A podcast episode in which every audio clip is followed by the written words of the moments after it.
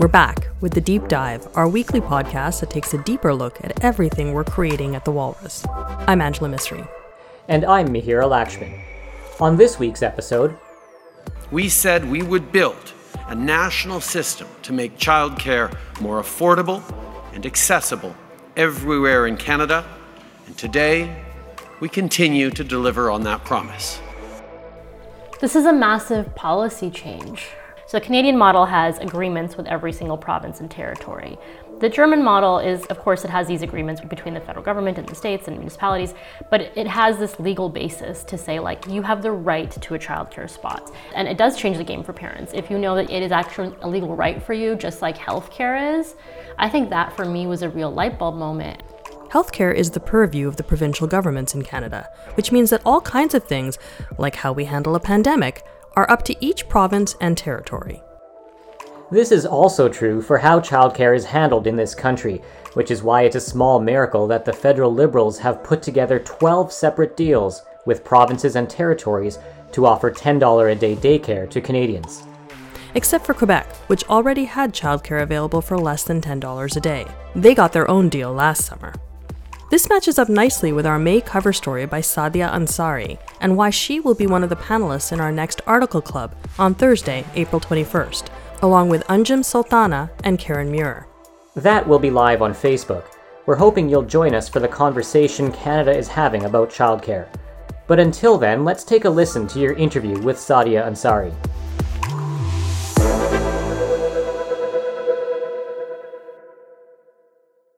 $10 childcare might finally be a possibility for Canadian parents outside of Quebec, but you wrote this story at least partially because of what you experienced as a Canadian living overseas. Can you tell us about that? So, I've been living in Berlin since July 2020. And I started to notice everyone had a lot of babies. Like, I just started to notice a bunch of babies everywhere. And I know it sounds silly, but in Toronto, where I'm from, I just found like so many people were putting off having children or moving because they just couldn't even afford it. They couldn't afford childcare on top of their housing and whatever else was going on. So I kind of started just asking people who had kids, and they ended up telling me that in Berlin, it's actually their state funded childcare essentially is free for parents. So I was like, oh, interesting. And then I started reading more and more about it, and every state is a little bit different. But in 2008, there was a law that was passed that essentially made it a legal right for parents with kids over the age of one. So that came into effect in 2013. So that doesn't mean childcare is free here for everybody. It just means you have a right to a space. And the federal government is working with all the different states to try to bring down the cost. Germany is much more similar to Canada. Like one fact that it's like a federation, so it's very similar in that the federal government is not responsible for childcare but wants to make these changes and at the kind of st- at the state and municipal level that's where the responsibility lies. So that was interesting but also that they were just kind of changing this and really rehauling their system in the last 20 years. It's not like they've just been doing this like since the 60s and 70s like some scandinavian countries. Yeah so that's what kind of made germany an interesting comparator to canada as a parent, you'd think I'd be super excited about this move by our various governments, and I am, but it's about 10 years too late for me to directly benefit from any cost savings on my childcare. My kid is 20. What would you say to people who might say this benefits only a small part of our society? I do think that is an interesting question because how does it help people who don't have children or who don't plan to have children, which to be honest, I'm in this category and some people have asked me, why are you even writing this story? But I think it's about quality of life for not just parents, but also people who aren't parents. If you are in a workplace, parents are just dealing with so much, especially during the pandemic, but even before the pandemic. You're rushing for pickup. You're just constantly, your entire life is kind of around your child's life. And also, childcare being so expensive, it means maybe you can't afford that extra hour to take you to five o'clock. Maybe you have to leave work at four, even even though it would be much more useful for you to stay that hour or what have you. So I think that it actually ends up helping everybody. And it's just this idea that I think is not just unique to childcare, but a lot of different kinds of care. Like if we look at caring for the elderly too, I think it falls into this kind of category, which is that what do we want to be responsible for as a society? Like, do we want to make parents responsible for their children and say like you had a kid and that's not my problem. Or do we want to say like actually we want to take care of not only parents but we want to take care of kids too. Because when kids are in childcare for the most part they're getting also a bit of an education depending on the kind of care that they're going into. It's better for their socialization and basically their educational outcomes are usually better also. So it's kind of like a you're kind of winning as a society if you're taking care of kids and parents. And on another level, the UN looks at the well being of families. They don't just look at this idea of like, oh, we'll have more women in the workforce, which I haven't even talked about yet, because I mean, I think that's important. But I think this idea of putting this like number on our GDP is not entirely appropriate to say like we can add this many billion to our GDP. Like, we're talking about human beings and, and families and all the people around me, my family, my friends, just seeing them so stressed out about this one thing that should not be a barrier to them living their lives. I think that's kind of what's interesting and important for me in this story.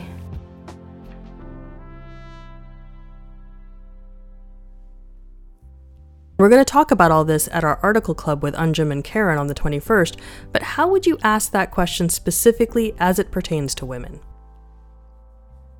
Think asking the question, like, how does this affect women more than men, right?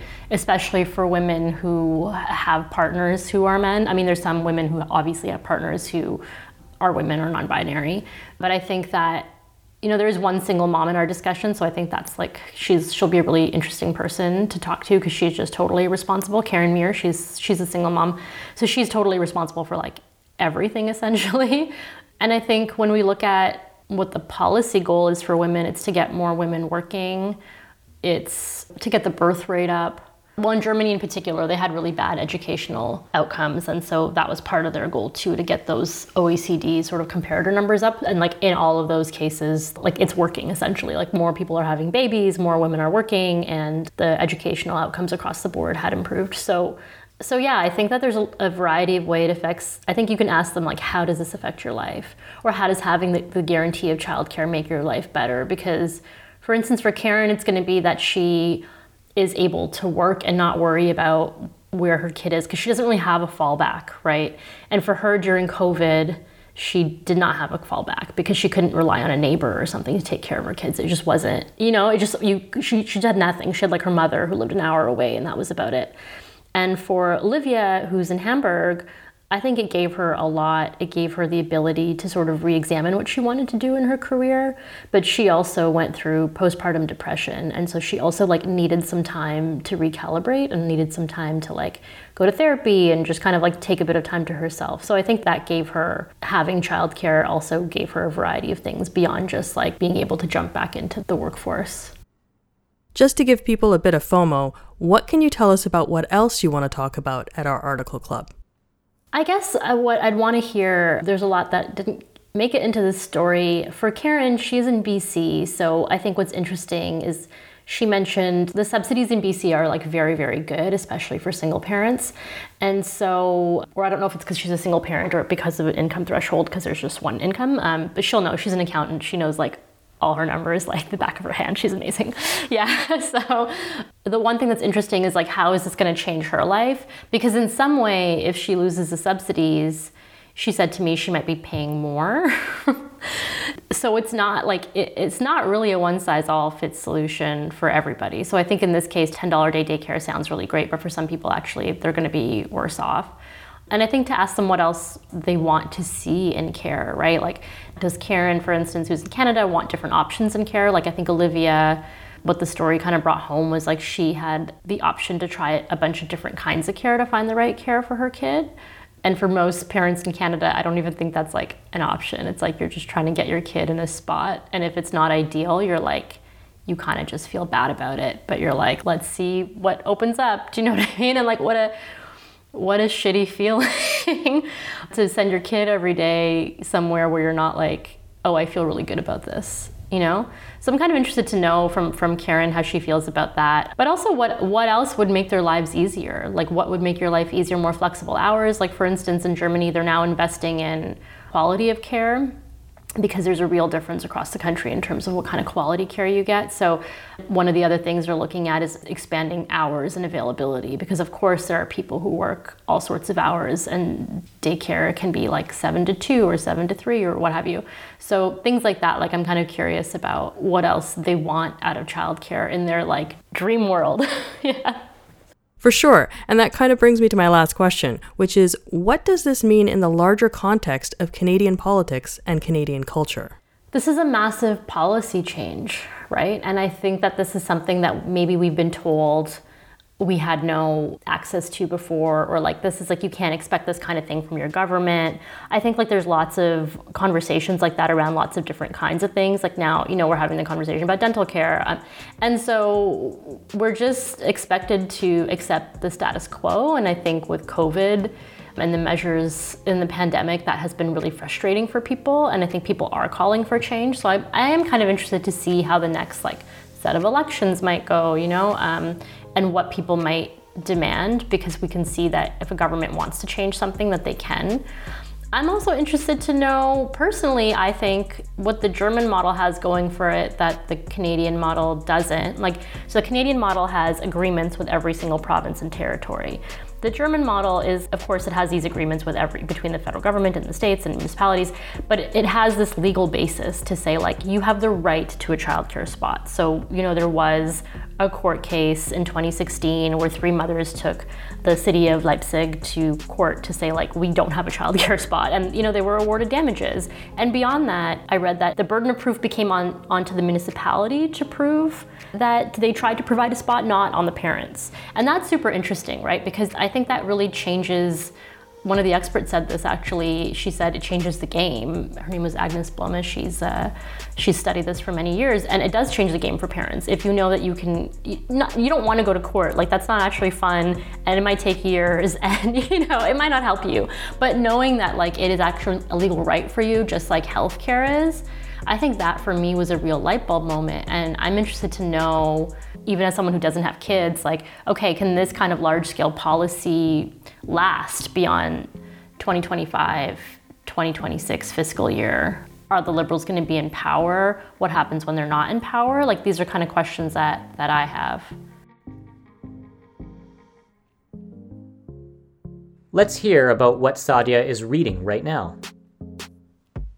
Yeah, I just finished a short story collection called Are You Enjoying by Mira Sethi. And it was just like, it's like a great set of stories set in Pakistan. Really just about the push and pull between the traditional and the modern and um, across class in different cities. Like, I don't know, it's just like such a wonderful collection. Yeah.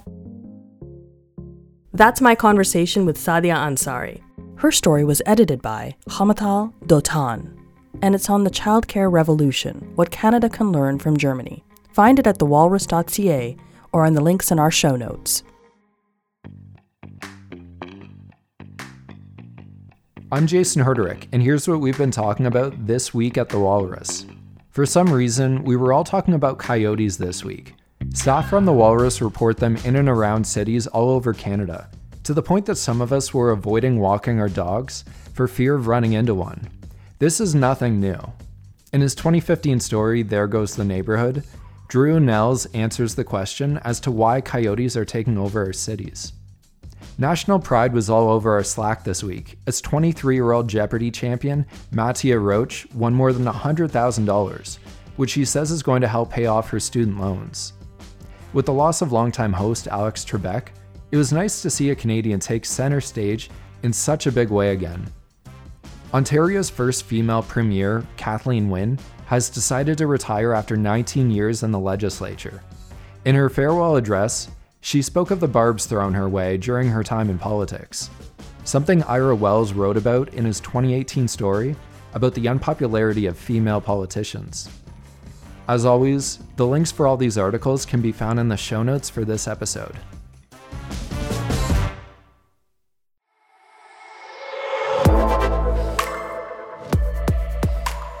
Thanks for joining us on this week's episode of The Deep Dive. I produced and edited this episode with a little help from Ali Baker and Jason Hertrich, who found me some wicked stings. Thanks so much to Sadiya Ansari for joining us this week. Music for this podcast is provided by Audio Jungle. Our theme song is This Podcast Theme by In Plus Music. Additional music is Both of Us by Madrafan, Oh My by Patrick Patrikios, and Young Ballad by Sergei Quadrado.